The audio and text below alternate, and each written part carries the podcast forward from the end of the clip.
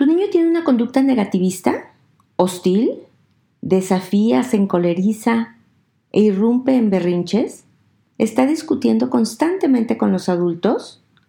Ya sea que se rehúse a cumplir las órdenes o que les desafíe activamente.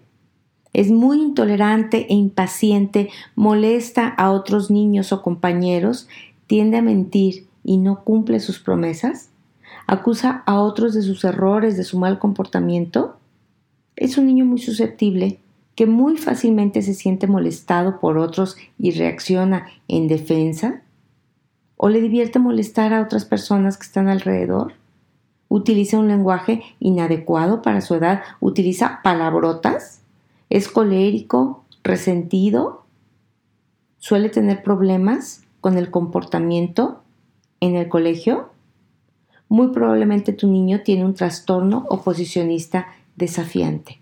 Quédate aquí, vamos a platicar de ello. ¡Auxilio! Somos papás.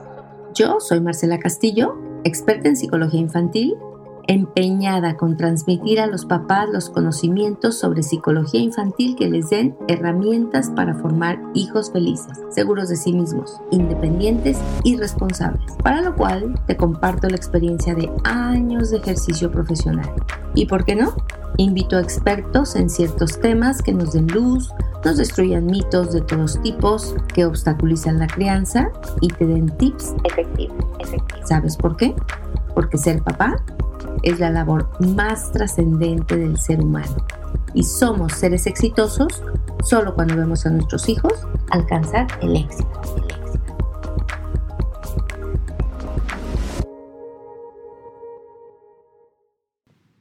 Pues bien, hoy vamos a platicar de este trastorno que últimamente se escucha mucho y esto se debe a que pues algunas técnicas de crianza actuales que le he llamado yo la crianza ineficaz, que es esa crianza de mucho ruido y pocas nueces, donde los padres regañan, amenazan, gritonean, se desesperan, constantemente están en conflicto con sus hijos, pero no son firmes, consistentes, tampoco son congruentes, y esto, esta crianza ineficaz, va a provocar un trastorno de conducta en los pequeños que lo lleva a mostrar una conducta constantemente desafiante, no cooperativa, negativa, irritable, muy fastidiosa hacia sus padres, hermanos, compañeros y maestros y hacia cualquier figura de autoridad. Estos niños provocan un gran malestar en los que los rodean. Sin embargo, a ellos parece no importarles. Ellos pueden ir por ahí la vida muy felices, eh, pensando que los demás son los que tienen la culpa de su mal comportamiento, que los irritan, que no les obedecen, que les piden cosas eh, y ellos no les cumplen o no les satisfacen, o a lo mejor algún niño le, no le compartió o le quitó, le quitó algo que él, que él quería.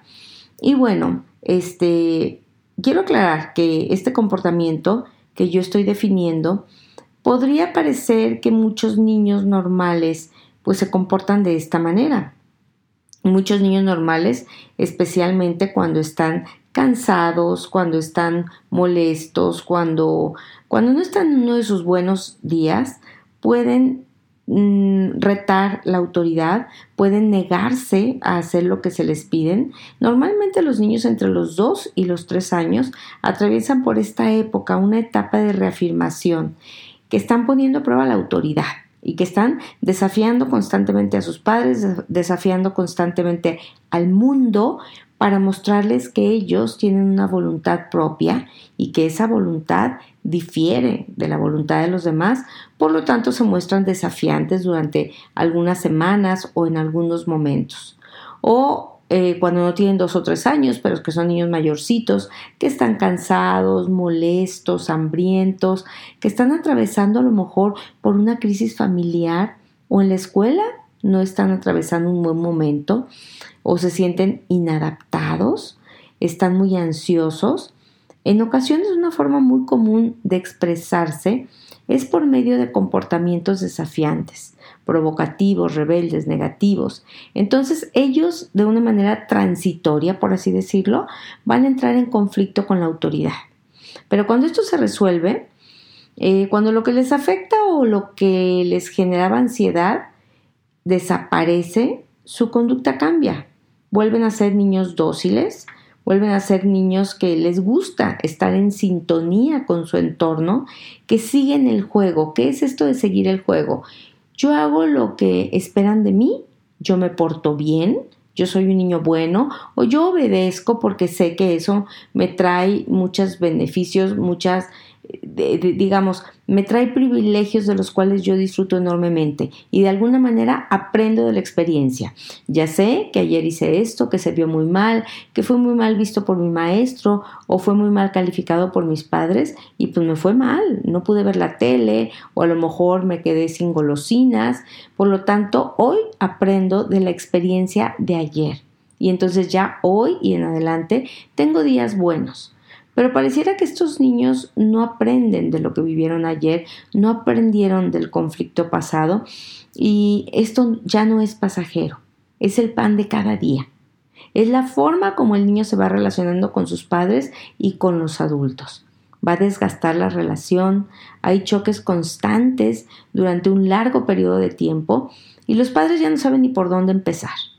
Se sienten sitiados e impotentes pues han perdido la autoridad con sus hijos.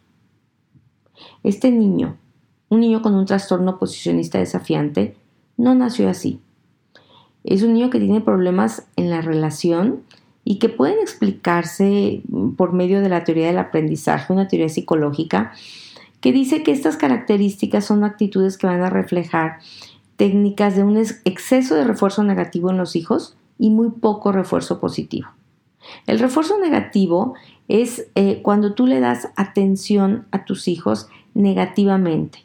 Cuando tú castigas, explicas, regañas, pones límites eh, y cuando esto lo haces de una manera muy continua y muy constante, más que cuando muestras interés positivo por tu, por tu hijo, lo felicitas, te involucras con ellos en algo que están haciendo bien, eh, cuando hacen cosas positivas, entonces los reconoces, los premias.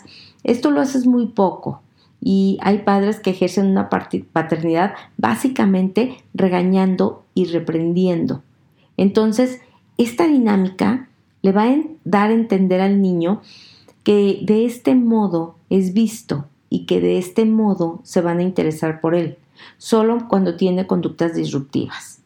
Eh, conductas disruptivas es una palabra que nosotros utilizamos para darle a comportamientos que van a romper el orden, que van a dañar, por ejemplo, el proceso de aprendizaje, que no lo permiten, en donde hay una ruptura de las normas de conducta y de todos los valores aceptados, amenazando la armonía del grupo, amenazando la supervivencia o el bienestar, con una acción mm, de pronto hostil, eh, provocadora que va a desorganizar el funcionamiento grupal. Pues bien, ¿qué sucede entonces? Que algunos padres que tienen este tipo de crianza van a iniciar un círculo vicioso en el que cada vez que el niño es inquieto, mal portado, molesta a sus compañeros, interrumpe un juego, el padre viene, lo corrige, le da advertencias, lo sermonea, lo regaña, es decir, le está dando atención, está viendo al niño. Esto se llama atención negativa. Yo te volteo a ver para marcarte lo que haces mal. Te volteo a ver para amenazarte, para regañarte, para ponerte un ultimato. Sin embargo, al rato, este mismo niño está jugando tranquilamente, observando algo, quizás se fue a su cuarto a armar unos legos, se entretuvo con un juego, con una actividad serena. En este momento no está molestando, no está irrumpiendo, está calladito, en silencio, no sé, quizás esté viendo sus uñas, etc. Y este padre que solo sabe regañar, que solo sabe reconocer la existencia del otro por medio del mal comportamiento, en este momento no se va a vincular con su hijo. En este momento aprovecha este espacio de paz para correr, hacer sus pendientes, sus actividades, para responder sus mails, para hablar con su pareja, para marcarle a un amigo. Es decir, en este momento quita la vista de su hijo, se aleja, no lo reconoce, no refuerza que está teniendo una conducta pacífica, creativa o que está colaborando con alguien, sino que en este momento es, el padre se esfuma, se aleja y desaparece para el pequeño. Entonces, este niño que no está dando lata, se da cuenta que no le están mostrando la más mínima atención, el más mínimo interés, que sus padres están ausentes, que lo ignoran, y se va dando un patrón repetitivo en el que el niño se da cuenta que es ignorado cuando tiene conductas silenciosas, sin embargo cuando empieza a hacer ruido, cuando en ese momento molesta a su hermano que tiene a un lado, en ese momento tiene de manera inmediata y automática la atención de sus padres, que interrumpen cualquier cosa que hayan estado haciendo para voltear a ver al pequeño y para inundarlo nuevamente con sermones, advertencias, reprobación, castigo. Y eso para el niño es mucho mejor que ser ignorado, que no ser visto. Como todo niño, igual que cualquier ser humano, deseamos más que nada ser vistos por las personas amadas. Entonces se establece este patrón de relación inapropiada, en donde el niño actúa más o menos así. Hago ruido para ser visto por ti. Rompo el orden, porque es la manera como tengo tu atención y preocupación. Me relaciono a través de la oposición. Prefiero eso que no ser visto por ti. Y aquí, entonces, el trabajo titánico, eh, que es muy difícil para involucrar a los padres, es que se rompa este círculo vicioso que el padre empiece a mostrarse atento, cariñoso, cuando el niño está participativo, cuando el niño está teniendo actividades adaptativas y que se deje de centrar en los comportamientos negativos, incluso que si no son tan importantes, los pase por alto para que el niño deje de sentirse tan visto solamente en cosas negativas. Eh, el papá tiene la impresión de que el niño se está convirtiendo en un tirano y que tiene que reaccionar a todo, pero cuando digo a todo es a todo, porque siente que se le está trepando en la cabeza y entonces que constantemente lo tiene que estar sometido, aunque sean cosas mínimas, aunque sean detalles totalmente sin importancia, totalmente cotidianos, el padre está continuamente eh, reprendiendo, incluso eh, sucede con nuestros padres que cuando uno les pide que hablen de las cosas positivas, de las cualidades que tienen sus hijos, de los dones que tienen sus hijos, empiezan a hablar de que es un niño muy lindo, muy cariñoso, eh, que es muy hábil, por ejemplo, para los rompecabezas, eh, pero que sin embargo le encanta armar rompecabezas en la cocina y eso molesta mucho a la madre que está cocinando y que tiene miedo de un accidente y el niño hace un berrinchote si le piden que lo arme en otro lugar. Entonces ahí tú te das cuenta que el papá constantemente se va de una manera, eh, de una manera instintiva, eh, inconsciente, hacia las cosas negativas. Está cansado del pequeño y el niño entonces cuando se distrae con algo, él como ya está cansado, se desliga de su hijo. Pero cuando el niño pega un grito, cuando los hermanitos pegan un grito, vuelve otra vez este círculo. Incluso verbalmente al describirlo, se va a las cuestiones negativas de su hijo y le cuesta mucho trabajo mantenerse enfocado en las cosas positivas que hace el niño.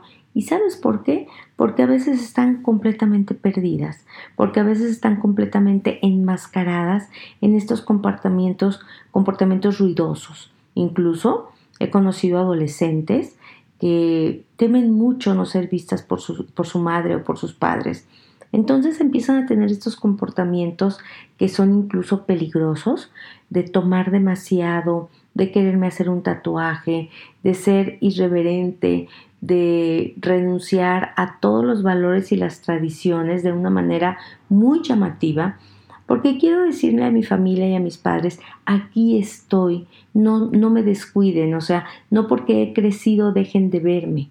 Y muchas veces adolescentes que están siendo muy ignoradas por unos padres que están con conflictos familiares quizás, o con conflictos o una depresión en lo personal, o con mucho trabajo, o muy aislados en cuestiones sociales, empiezan a tener estas conductas tremendamente llamativas. Entonces los padres efectivamente voltean a verlas, y entonces ellas pagan el precio de bajas calificaciones, de un comportamiento precoz quizás, de conductas muy atrevidas, porque eso es lo que mantiene la atención de sus padres con ellos. Eso es lo que me garantiza que estoy siendo visto por ti y prefiero relacionarme de esta manera a correr el peligro de que no me veas y de que me olvides. No todos los niños que no son vistos tienen esta tendencia a desarrollar conductas negativistas y desafiantes para vincularse con sus padres. En realidad, lo que sucede es que el niño tiene temperamentalmente algunas características. El niño es un niño que tiene una personalidad egocéntrica, es un niño inquieto, Quizás es un niño que tiene problemas para el control de sus impulsos, eh, que tiene muy baja tolerancia a la frustración. Él siente que hace su mejor esfuerzo para estar tranquilo, para ser atento. Sin embargo, siente que no lo puede hacer y que no le reconocen cuando hace esfuerzos por, por estar eh, cumplir las órdenes, por ejemplo, cumplir las instrucciones de sus padres, sino que constantemente lo están flagelando por no portarse bien. Ve a sus padres como unas personas sumamente injustas, dominantes, muy mandones, y el padre ve al niño como irrazonable, irrespetuoso, y es probable que se esfuerce doblemente el padre por imponer la autoridad con este niño, y entonces de ahí se va a originar el trastorno. De ahí el niño va a entender que esta forma de relacionarse con los adultos es eh, por medio de la oposición. Y bueno, ambos, tanto el padre como el hijo, van a ser cada vez más rígidos en estas posturas y van a no ceder uno frente al otro. Eh, van a sostener una relación o una dinámica de discusión, de reafirmación. Ninguno cede frente al otro. Y esto es lo que define la relación de ambos. Si esto cesa, ¿qué sería la relación? Sería prácticamente inexistente. Y este es un temor inconsciente en el niño puesto que todo lo que se habla de él es lo mal que se porta, cómo se niega, cómo molesta a los demás, cómo no se viste solo, cómo come mal, se sienta mal en la mesa, no hace su tarea, no se baña rápido, no le gusta ir a clase, no ordena su cuarto, eh, no se mete en la, en la cama a tiempo, no guarda silencio, no se sube al carro, no saluda, no agradece, etc. Entonces, bueno, él está escuchando constantemente cómo es definido, cómo es visto por los demás esa es la manera única que tiene de existir. Por medio de estas conductas oposicionistas, hace lo que esperan los demás que haga él. Y esto es lo que él cree que los demás están esperando. Eh, bueno, es importante saber que el diagnóstico de un trastorno oposicionista desafiante, a pesar de que puede resultar como muy fácil, debe hacerlo un profesionista especializado, un psicólogo o un paidopsiquiatra o un neurólogo pediatra porque sí se debe observar clínicamente al niño, no existen pruebas de laboratorio o de imágenes, ni, pruebas en la sangre, ni mucho menos, simplemente son los criterios que el niño va a cumplir para ser diagnosticado, que están presentes en el DSM5 o en el CIE que son nuestros, nuestros libros de consulta para la clasificación de todos los trastornos conductuales y, y trastornos mentales. Sin embargo, eh, una persona que no esté familiarizada con estos síntomas y que pueda tener la tentación de decir sí, este niño tiene un trastorno oposicionista desafiante, puede correr el riesgo quizás de no considerar algunas otras cosas que pueden estar afectando la conducta de un niño, como una depresión quizás, o probablemente el niño simplemente tiene un, trastorno por déficit de la atención eh, y es demasiado inquieto, pero no ha entrado en este círculo vicioso de desafío. Básicamente estamos hablando de un niño que es, es, olvidadizo, no alcanza a comprender las órdenes, sin embargo, en cuanto se le recuerdan, se, muestra muy apenado, muy arrepentido e inmediatamente va a cumplir lo que se le había pedido. O probablemente el niño está en un proceso depresivo porque algunas situaciones familiares que resultan muy disfuncionales afectan emocionalmente a los hijos, que presentan episodios depresivos que pueden ser de pasajeros a, graves. También puede haber problemas de salud eh, que el niño esté sintiéndose tremendamente mal físicamente y es una manera de decirle a sus padres me siento, me siento muy mal. Entonces sí, debe ser un especialista el que lo diagnostique. No es un problema raro o un trastorno raro, llega a afectar a un 3% de la población general, es ligeramente más frecuente en niños que en niñas y es mucho más frecuente en niños que cursan con un déficit de atención, como ya expliqué. El niño con déficit de atención eh, tiene más tendencia porque tiene una conducta más inquieta, más impulsiva y entró en conflicto inicialmente con sus padres y luego no se siente comprendido, no siente que sus esfuerzos son reconocidos y aquí se da la dinámica con mayor facilidad. Hasta un 50 o un 60% de los niños que padecen un trastorno por déficit de la atención y que no son manejados adecuado o correctamente, es más, que muchas veces ni siquiera son diagnosticados, van a desarrollar paralelamente el trastorno oposicionista desafiante. Y, y sobre todo digo si sus padres se han quejado muchísimo a atenderlos. Bien, pues este niño desde muy pequeñito ya ha sido voluntario y terco. Ya no ha aceptado desde muy pequeñito, desde los dos años quizás, no ha aceptado un no.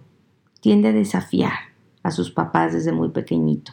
Sus berrinches fueron muy espectaculares y utilizó palabras como cállate, tonto, feo, caca. No respeta el tiempo fuera, se levanta constantemente de la silla donde se le deja castigado.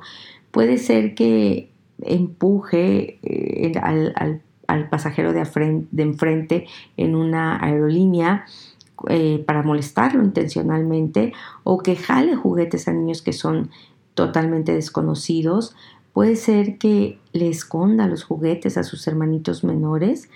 Eh, es un niño que necesita supervisión constantemente cuando está con otro grupo de niños.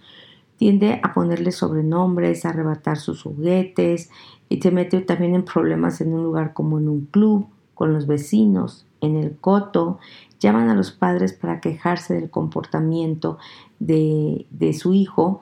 Y bueno, cuando cuando se le llama a cuentas o cuando se le dice a ver qué pasa, él suele culpar a otros niños. Dice, ellos me molestan, ellos no quisieron jugar conmigo, ellos no me quisieron compartir o me quitaron mis cosas, yo lo tenía, yo lo encontré primero, son malos conmigo, no les caigo bien, eh, mi escuela es fea o mi maestra no me quiere y me culpa de todo lo que sucede, pero yo no fui.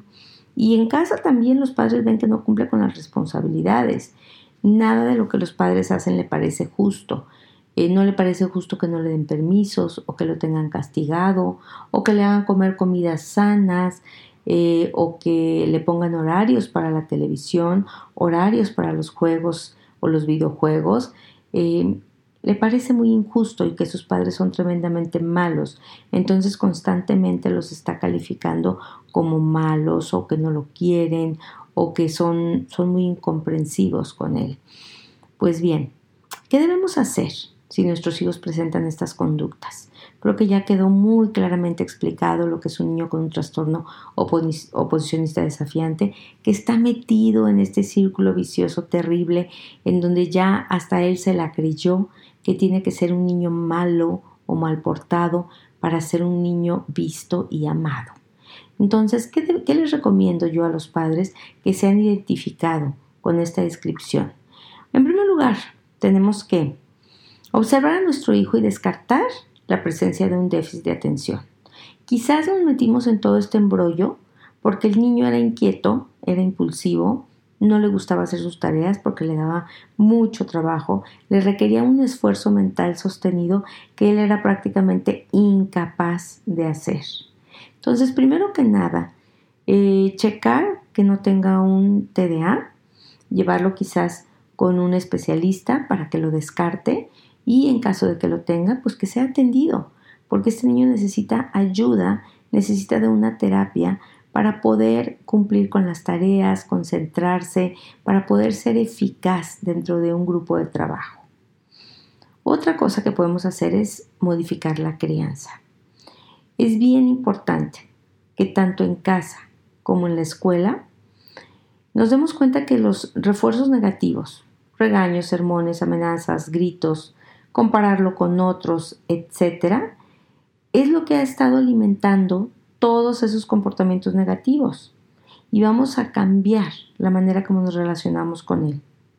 Vamos a darnos cuenta que no todas las cosas que él hace tienen que ser regañadas o reprendidas, que muchas pueden ser explicadas, que otras pueden ser toleradas, que otras pueden ser cambiadas por, por, conductas ligeramente diferentes, porque si yo cambio mi crianza y la forma como me relaciono con ella, si yo soy un padre más atento a los momentos creativos de silencio, de en donde el niño está contento, si yo empiezo a marcarle que me está ayudando muy bien hoy en la cocina, que hemos tenido una tarde padrísima, que hoy le echo muchas ganas a su tarea, todo esto va a hacer que el niño poco a poco cambie. Otra cosa que tenemos que hacer es que tenemos que emplear mucho más refuerzos positivos refuerzos positivos hacia conductas eh, positivas, sociales, adaptativas, cuando él coopere, cuando él se comporte de manera madura, cuando él supera un miedo, cuando él eh, muestra cierto autocontrol, cuando él se muestra altruista o respetó una regla, en ese momento vamos a a darle mucha atención, mucho refuerzo positivo. Me siento muy orgulloso de ti, esta vez lo hiciste muy bien, estás madurando, eh, puedo, ya veo que puedo confiar en ti. Vamos a hacerle un poquito menos caso a las cosas negativas, a lo que hace mal. Si no son cosas muy importantes, vamos a distraer nuestra atención en algo más. O vamos a, a reforzar el esfuerzo que hizo. O, o vamos a pasar por alto cosas pequeñas en las cuales antes pensábamos, este niño se me va a trepar a la cabeza, este niño va a ser un tirano, tengo que castigar esto. Y no, a lo mejor lo dejo pasar, doy una cosa que se llama respuesta mínima, que sería, por ejemplo, mirarlo con cara de, eso no estuvo muy bien. Y omitir el sermón, la consecuencia, el castigo, etc. Y esperar a que haga algo bueno para entonces darle mejor atención positiva. Prestarle más atención, esa es otra cosa que yo les recomiendo. Eh, los padres eh, se deben aprender a relacionar con las cualidades de sus hijos, con las partes sanas. Es muy deportista, pues adelante. Le encanta dibujar, pues tomen una clase de dibujo juntos. Es un niño al que le encanta cocinar, bueno, vamos a hacerle ver lo bueno que es para, para mm, amasar ciertas cosas y para grabarse los ingredientes o a lo mejor es muy bueno para bailar.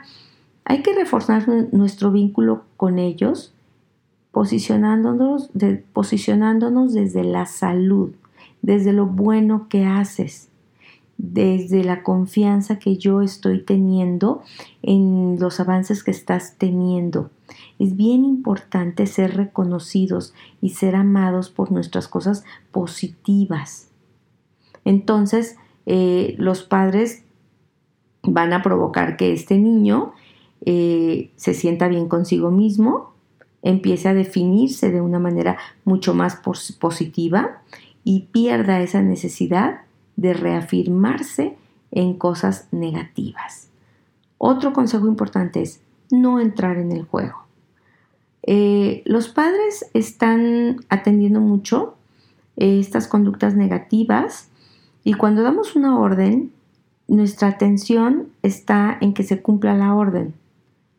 Y si se cumplió una parte, lo vamos a reconocer. Ya no vamos a poner atención en aquella parte que no se incumplió. ¿sí? Eh, por ejemplo, es muy típico que los padres y los hijos jueguen este juego que llega a resultar muy cansado, que es el juego del gato y el ratón, en donde yo a un niño le llamo a que venga a comer, por ejemplo, y entonces el niño no me hace caso, se queda esperando a que yo vaya por él o incluso corre para el otro lado. Y en este niño está esperando que yo me relacione con él, que yo vaya tras él, que yo no únicamente lo llame a comer, sino además que vaya, discuta, apague la tele, le quite lo que está jugando o lo reprenda, etc. Yo lo que voy a hacer es simplemente me voy a ir a la mesa, me voy a sentar, voy a empezar a platicar con los que ya están en la mesa, voy a, platicar de lo rica que está la comida, de lo buena que quedó hoy la, sopa, eh, de que cómo le va a gustar la sopa que yo preparé hoy a este niño y voy a dejar que transcurra el tiempo.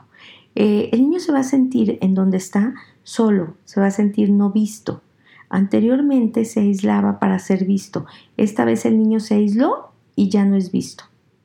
Entonces el niño se queda aquí unos minutos, pero nadie viene por él. El niño se acerca tímidamente al comedor y entonces yo ahí le doy atención. Le digo, ay, qué bueno que ya llegaste. Te lavaste tus manos, te voy a empezar a servir. A ver cuántas piezas de pollo quieres. Hice el arroz que te encanta, que es el arroz amarillo. Le puse chícharos como a ti te gustan, qué bueno. Entonces el niño se siente nuevamente visto. Si el niño se aleja, yo no reparo en el niño. Muchas veces los padres van a manejar esto totalmente a la inversa. Corrieron por tras el niño que se negó a sentarse a la mesa a comer pero luego cuando el niño ya se sienta, le di, le di, no sé, 5, 10, 15 minutos, pero cuando el niño se sienta a comer y está comiendo tranquilamente, yo lo ignoro, ya no platico con él, ya no le pregunto nada, ni cómo le fue en el kinder, ya le digo más bien que guarde silencio y me deje hablar con la cocinera, hablar con el papá, o qué sé yo, ¿no? Tener una conversación con alguno de sus hermanos. Entonces el niño está ahí 5, 10, 15 minutos y se está sintiendo tan ignorado que empieza a golpear con el tenedor en el plato y entonces automáticamente yo dejo de hablar con la cocinera, con su papá o con el hermano y volteo y él empiezo a amenazar y le empiezo a decir. Pero si cambiamos la dinámica, si cuando el niño se sentó a la mesa, yo le doy atención, platico con él, le cuento una anécdota, le pido que me cuente alguna anécdota del día anterior, eh, le platico cómo cociné, etc., el niño se va a sentir visto cuando está portándose bien. También otro consejo que les doy es dar órdenes eficaces. ¿O qué quiere decir esto? Vamos a anticipar, vamos a predecir las malas conductas que puede tener este niño y vamos a evitar situaciones en donde yo no puedo controlar. Es decir, voy a evitar provocaciones o confrontaciones que nos van a desgastar a ambas partes. Si yo no estoy cerca, si yo no puedo impedir que tú tengas una conducta de desobediencia, es mejor no amenazarte, es mejor pasar algo por alto. Si yo no puedo hacer nada para comprobar o nada para mm, manejar o manipular que tú no, no faltes a una orden, pues mejor yo no doy esa orden. Esas mamás que se van a la calle y le piden al niño que haga su tarea y que se bañe y que hasta después puede ver la televisión, saben que si tienen un niño de este tipo, pues no van a estar presentes, no van a poder asegurarse de que apague el televisor y de que haga la tarea. Entonces van a llegar muy tarde, van a darse cuenta que la tarea no está hecha, que el televisor ha estado prendido toda la tarde y se van a desgastar tremendamente. O sea, si tú eres una mamá de este tipo, yo te doy una opción. Yo te digo, Dile a tu hijo, puedes divertirte, puedes ver un programa de televisión, puedes salir a jugar en el coto. Yo voy a tratar de llegar temprano porque te quiero ayudar con tu tarea o quiero estar contigo a un lado mientras hagas tu tarea. De esta manera yo puedo controlar el momento y no me desgasto. También es importante que le ayudemos a estos niños a manejar sus frustraciones de una mejor manera, porque este tipo de niños eh, se enojan fuertemente cuando algo no les sale, cuando pierden, cuando los papás no, no les cumplen una demanda que ellos tienen. Entonces eh, reaccionan de una manera súper intensa porque son muy inmaduros en el manejo de sus emociones. Entonces tengo que ayudarle y acompañarlo, eh, enseñándole que no siempre podemos tener todo lo que queremos, que algunas veces nosotros mismos hemos tenido que renunciar a cosas que deseábamos mucho, pero que la vida es posible, la vida se sigue dando cuando nosotros no siempre tenemos lo que deseamos o a pesar de que nosotros no tengamos aquello que soñamos, no pasa nada. Podemos seguir luchando por lo que tenemos y a veces incluso nosotros no lo sabíamos, pero es mejor no tener algo que habíamos pedido tener. No nos habíamos dado cuenta pues que es algo muy pesado de mantener o muy caro, etc. Entonces, de pronto, nosotros podemos prevenir las frustraciones de nuestros niños. Un niño, por ejemplo, que puede perder la razón porque mete una moneda a una máquina de chicles y no le sale un chicle rojo como él lo deseaba, pues nosotros le decimos, a ver, yo no estoy segura de que te salga rojo, pero ¿qué te parece? Vamos, te voy a dar una moneda vamos a meter la moneda a la máquina y nos vamos a dar cuenta que si el chicle sale de otro color, pues eso no es grave, eso no es importante. De todas maneras sabe delicioso. ¿Estás dispuesto a que nos arriesguemos, a que metamos una moneda en la máquina y nos arriesguemos a ver de qué color sale? ¿O prefieres que no nos arriesguemos? Prefiero que no metamos una moneda en la, en la máquina y nos quedemos sin chicle. Puede ser que tengamos uno naranja o uno azul, pero puede ser que si no te quieres arriesgar, no metamos nada a la máquina. Entonces le enseñamos que se es feliz también cuando no se tienen las cosas exactamente cuando como uno las pensó. ¿Ok? Le sugiero también a los padres utilizar recompensas. Es decir, em, cuando tengan comportamientos adaptativos, cuando uno se enoje, cuando perdió un juego y no explotó, cuando de pronto eh, está conviviendo sanamente con su hermana, no la ha molestado durante un buen rato y de pronto algo pasa entre los dos y tienen una discusión, pues no salgamos automáticamente con el reproche. Reconocer que han tenido un rato que han estado jugando muy bien, que ellos tienen la capacidad de llegar a acuerdos, que tienen la capacidad de resolver y que podemos pasar por alto este momento. Que lo resuelvan, traten de hablarlo y si ya están a gusto y ya se cansaron de jugar, pues mejor vamos a hacer otra actividad y los sacamos de casa o les cambiamos la actividad, más que enfrascarnos en que entró en un momento difícil con su hermana. Otra característica que, les, que, tienen los padres a veces de estos niños es que no castigan constructivamente. Eh, con estos niños desarrollar la empatía, la consideración, la tolerancia es bien importante. Y algunos castigos no tienen nada que ver con la falta o no van a desarrollar esas actitudes de, de, reparación, arrepentimiento. Muchas veces, aunque el castigo sea muy leve, basta con pedirle al niño que pida disculpa y que le pregunte al niño que, que lastimó si se siente bien, si puede hacer algo por él si dañó un juguete, pues que tenga la oportunidad de repararlo, de reponerlo, de comprarlo. Los padres tienen que ser mucho más creativos en esto. No se le califica al niño de malo, eh, desordenado, destructivo. Más bien mm, esto lastimó a alguien y vamos a ver de qué manera lo puedes tú, eh, lo puedes tú resolver. Y hace que el niño se sienta bien, hace que el niño se siente con la, con la descripción de fui un niño bueno porque reparé el daño que hice. Otro consejo que les doy también es que den consecuencias eficaces. Las consecuencias a sus conductas de rebeldía, pues obviamente tienen que ser inmediatas y específicas y constantes, es decir, inmediatas. No esperar que se repita una mala conducta, sino actuar a la primera y dar carpetazo porque cuando uno está advirtiendo y advirtiendo y advirtiendo, pues uno está dando y dando y dando atención. O sea, aquel padre que dice, deja de molestar con la pelota porque te la voy a quitar, deja de molestar con la pelota porque te la voy a quitar. Ya te dije que si sigues molestando con la pelota, te la voy a quitar. Sigues molestando con la pelota, no, no bueno, a la primera vez que el niño molesta con la pelota, uno camina, toma la pelota, la pone en un lugar donde el niño no la alcance y santo remedio. También dije específicas, es decir, cuando un padre reacciona, reacciona específicamente a una conducta del niño, no a un comportamiento general, no a que te has portado mal toda la tarde o que has roto todas las reglas o que eh, has tenido una pésima tarde, no, no, no. Yo voy a reaccionar específicamente a que dañaste un objeto, a que no te bañaste a tiempo, a que rompiste un, objeto que no era tuyo, pero no me voy a referir a cosas muy vagas. Y también tengo, que ser eh, constante, es decir, es decir, perdón, independientemente de donde me encuentre, la consecuencia va a ser la misma. Hay padres que me dicen, sí, hizo una conducta muy reprobable, pero yo no lo pude castigar porque estábamos en una comida familiar o en una fiesta infantil. Bueno, no importa. Si tú emites una conducta reprobable en una fiesta infantil, yo no tengo el menor empacho de corregirte en una fiesta infantil o retirarte de la fiesta infantil. Pero claro, también debemos de elegir nuestras batallas. Eso es quizás lo más importante. No todas las conductas de los niños tienen la misma gravedad, la misma importancia o la misma trascendencia. Con este tipo de niños, eh, únicamente voy a reaccionar a conductas disruptivas importantes.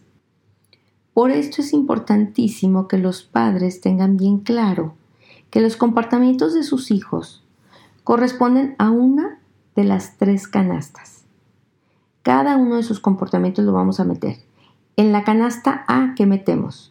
Metemos los comportamientos que son importantísimos, en los cuales el niño corre peligro, puede hacerse daño, agrede físicamente a otros o puede dañar la propiedad ajena. Es decir, son cosas que vamos a evitar con mucha firmeza, en donde sin discutir, sin argumentar y sin gritar, vamos a decirle al niño de manera clara, basta, de ninguna manera juegas con esta herramienta.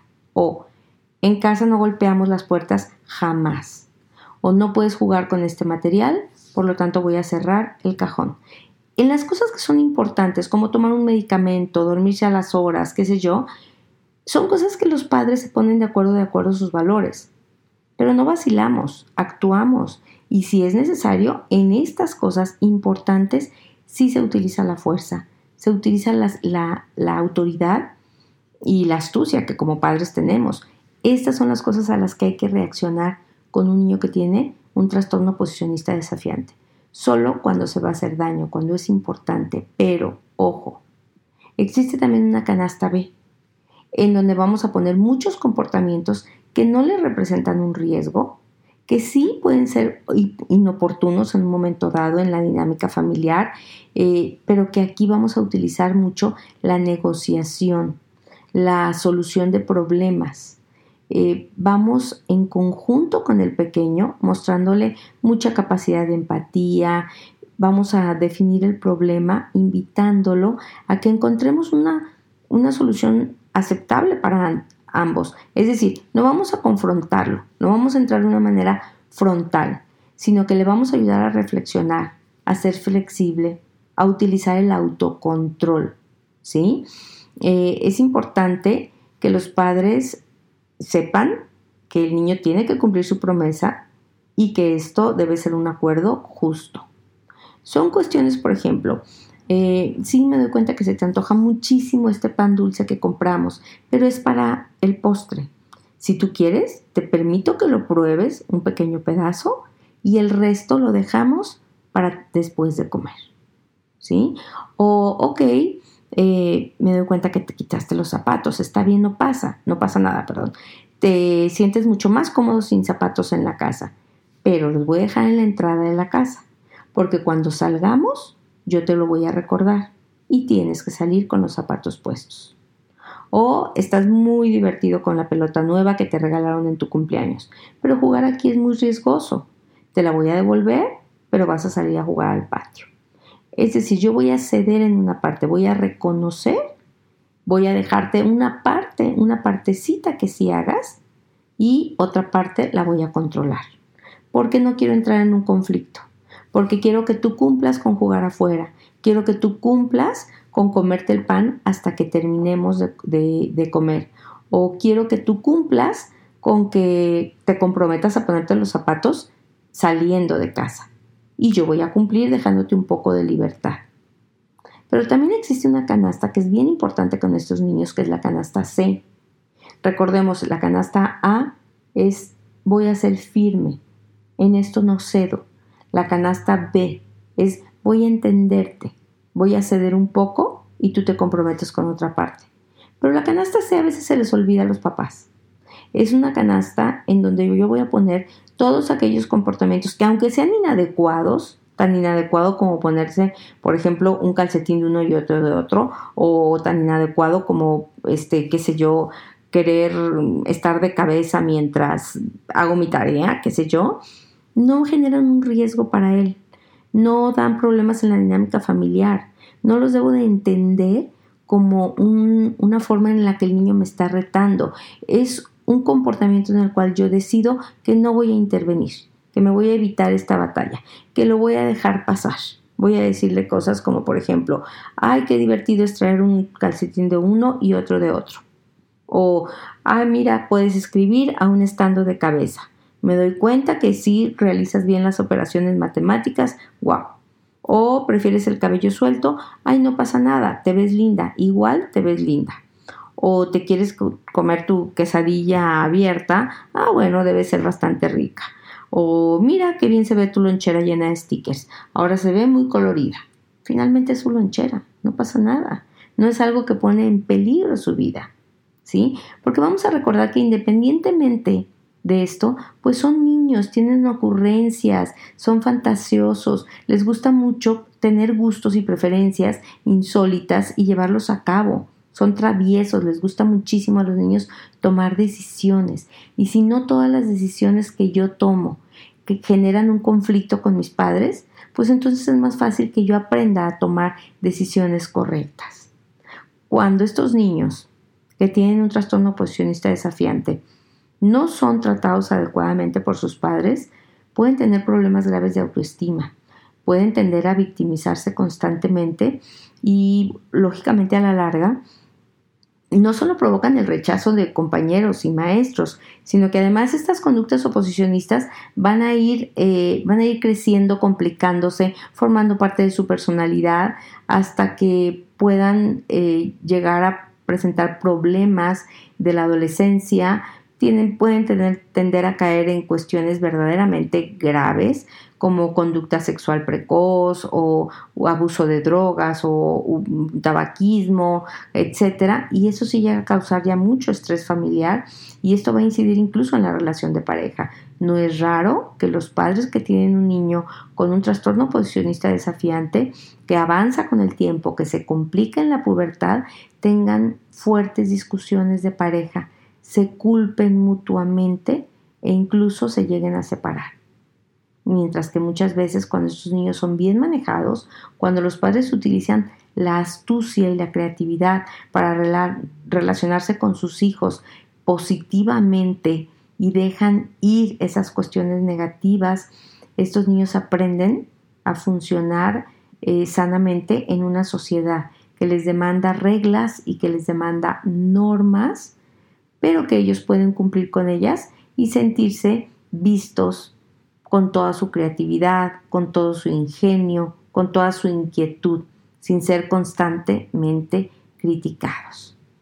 Bueno, pues si quieres saber un poco más de estos niños, te recuerdo, te recuerdo que en mi libro de auxilio Somos Papás tengo un capítulo de trastorno posicionista desafiante y bueno, pues no está de más que le des una leída, una revisada, que te pongas en contacto conmigo para que te lo envíe. Yo soy Marcela Castillo y esto fue un capítulo más de nuestro podcast Auxilio Somos Papás. Gracias por estar aquí.